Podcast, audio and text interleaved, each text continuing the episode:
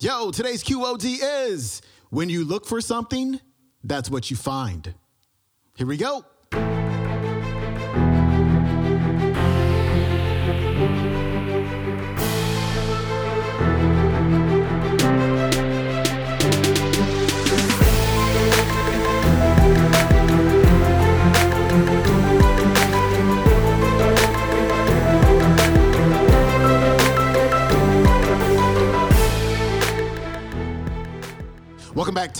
Quote of the Day Show. I'm your host, Sean Croxton of SeanCroxton.com. You know, um, I don't know, a couple weeks ago, I was at Barnes & Noble, the bookstore. I don't know why I was at the bookstore. I got enough books at my house. It's really out of control in my house with books. It's like a library in here. It's ridiculous. But nevertheless, I was at the bookstore, cruising around, and I stumbled upon a book called The Energy Codes by Dr. Sue Morter. And I flipped through it for about 20 seconds, and immediately something inside me said, Take this book home and read it now. And I take it home, jump right into it, and I tell you, it is the most fascinating book that I've read all year. And I like to nerd out. Hopefully, you like to nerd out. If you're interested in getting really under the hood, you know, to the very foundation of personal transformation. I'm talking about like, you know, quantum physics, uh, blocked emotions and how to release those emotions and how to create more energy, you know, to, to, to fuel your personal transformation. I'm talking about torus fields. My Money Mind Academy students love it when I talk about torus fields. Like torus fields are just fascinating the energy that you broadcast from your body that attracts things into your life. Whew, I talk about that in um, lesson three of Money Mind Academy. You got to sign up for Money Mind Academy, change your life. But I'm going to highly recommend, I know I recommend a lot of books here, but if there's one, if you're a nerd like me and really like to get into this stuff, read The Energy Codes. And another thing that I've been studying a lot lately, and she talks about it in this clip, is that genetics are not what we think they are. Like our genetics do not control our lives. You know, we can say, oh, I've got genetics for, genes for heart disease or diabetes or this, that, and the other. What controls your genetics is your thoughts. The way that you think creates the environment inside of your body. You know how they talk about the environment is what flips the switch on your genes? Well, that's your external outward environment. But we also have to think about the internal environment. What are the chemicals that you're creating in your body by way of your thoughts? Because those are the chemicals that reach the cell that influence the epigenetic flipping on and flipping off of the genes and the expression of the genes. So many people are sick because of the way that they think. Yes, food is important. Yes, exercise is important, but thoughts are huge when it comes to health and disease. Here's Dr. Sue Morter. But first, I just want to say that everything is energy. Everything in the whole of creation and the manifest world is energy. It's energy in one form or another. So, energy medicine is actually just allowing you to begin to draw upon the energies of the universe, the energies of your environment, the energies of nature, in order to heal, in order to live in a congruent state with your surroundings. Now, how many of you are familiar, relatively familiar with the term epigenetics. You know what this is? Um, so, anyone not familiar with epigenetics, let me just share a little bit about that with you. What, what epigenetics is showing us is that our environment is more important to our survival, our health and well being, than our, uh, our genetic inheritance, which is a really amazing concept for us to take into consideration when we've been raised understanding that, that it's the nucleus of the cell and the DNA DNA that will ultimately determine if we express in health and wholeness or if we are destined for a disease. And so we live in a culture that is very ingrained in taking your family history in order to understand what your family uh, lineage, meaning your DNA inheritance, is likely to express in you. And what epigenetics is teaching us is that our environment is actually more important than our DNA inheritance. And so when I first heard that, I thought environment, so the pollution is affecting us and the things that we're doing in the outer world are having an influence on our ability to be self healing. And actually, it's deeper than that, it's more simplistic than that, and it's more empowering than that. And here's what I mean the environment means the energetic environment that your cells are living in. So we used to think that the nucleus of a cell gave the cell instructions on how to perform, what to do, what chemicals to produce and when to produce them, etc. And now what we recognize with the study of epigenetics is that there are little antennas on the surface of the cell that are picking up waveforms. They're picking up energy frequencies and then they're reporting to what's going on inside the cell in such a fashion that um, it tells the cell from this environmental message what chemistry to produce, how to operate, how to function. So that's a pretty significant thing, especially when you apply what I'm about to share with you to that concept. But first, I want us to get this concept that the cells of your body are doing what they're doing in response to a message, an invisible message that they are getting from the energetic environment that they are sitting in.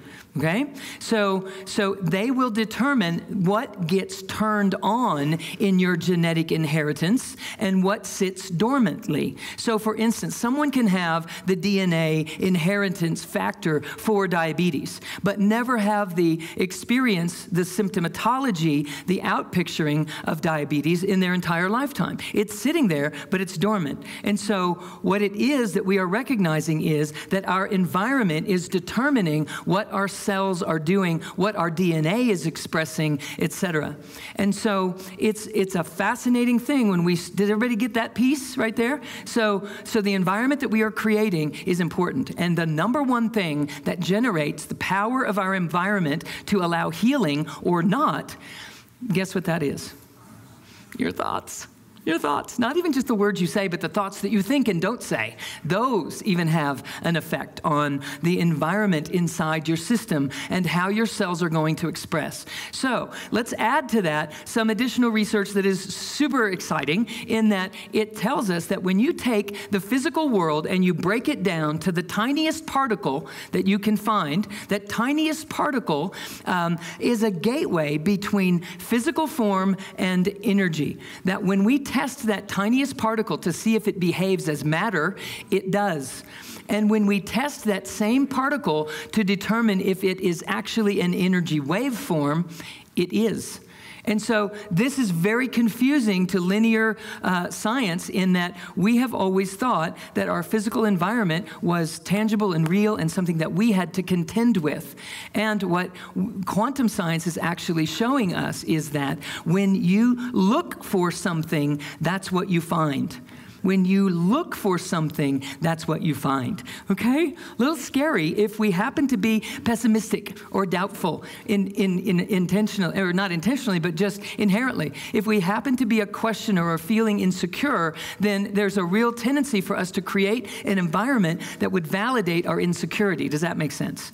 You follow that? So if we want to be healthy and whole and robust and strong, then we have to get a handle on the energetic environment that we are creating creating if we ever want ourselves to cooperate with the idea of health and wholeness and wellness, etc.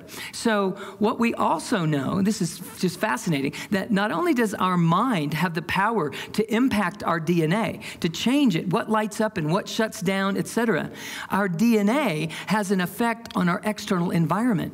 So, if they create a vacuum, and don't worry, the whole evening isn't going to be about research and science, but I just want to share these kind of things with you because you are powerful beyond belief. In fact, you're more powerful than anything you could possibly believe because every single belief that we carry is a limiting belief.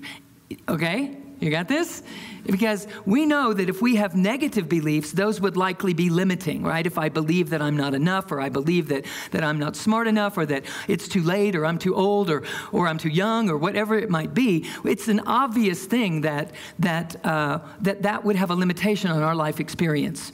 However, if we believe anything else that is even less obviously limiting, we also have a tendency to limit our body's full expression, our soulful self, our essential self's full expression here in the world as we know it. So, anything that you would have a tendency to need to defend, anything that you would have a tendency to need to defend about yourself, or about your life, or about your family, or whatever, all of that leaves you susceptible to having to um, step into a different state of consciousness when the moment comes to defend it. And that state of consciousness does not contribute to the environment where healing happens. So the whole idea is all beliefs are limiting to some degree. So the key is well, what do we do if we're not supposed to be believing something? What am I supposed to do then? You know, just sit here, don't think that, don't think that, don't think that. So I want us to just get that beliefs are thoughts that we have thought so regularly that we begin to think that they're true. They just create a reality. They create this, this familiarity. And then we run on autopilot and, we, uh, and it allows um, itself to become a guiding factor in our lives. And so, what my work is about is actually developing a way of being and a way of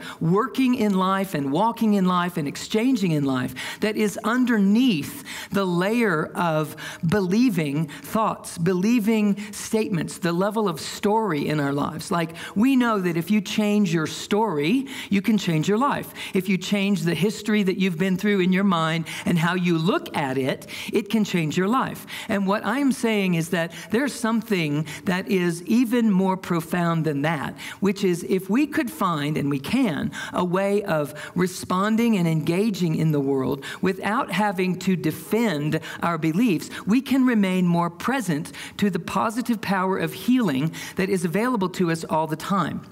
And so there's a way of working with that, and that is something that, that I look forward to sharing with you in our short time together this evening. There is much more about all of this that I would love to share with you uh, than we have time to do. But, but I'm going to speak rapid fire in here and put some things into the room so that we can grab an idea that we can take home that can change our disposition, who we experience ourselves being, and how we can exchange in the world in a fashion that allows our health, our wholeness, our vitality to remain replenishing and rejuvenating and constantly um, uh, creating an, an, a possibility for us to be healthier and stronger and younger and more flexible and more vital uh, today than we were yesterday, and tomorrow more so than today. Is that okay? Is that okay if we go into some stuff like that?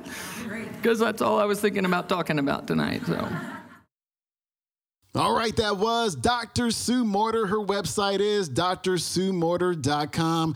We will go ahead and put her book, The Energy Codes, in the QOD bookstore at QODbooks.com under the QOD speaker section. So check that one out. Again, highly recommend that one. If you want to watch that entire talk, it is a fascinating talk. You have to watch it. It is called Vail Symposium The Energy Codes with Dr. Sue Morter. That is it for me. Don't forget, next Tuesday, I'm starting to teach Money Mind Academy for free. You can check out the first two lessons 100% for free. Sign up for that at freemoneyclasses.com. That is freemoneyclasses.com. I'll see you there. I'm out. Peace.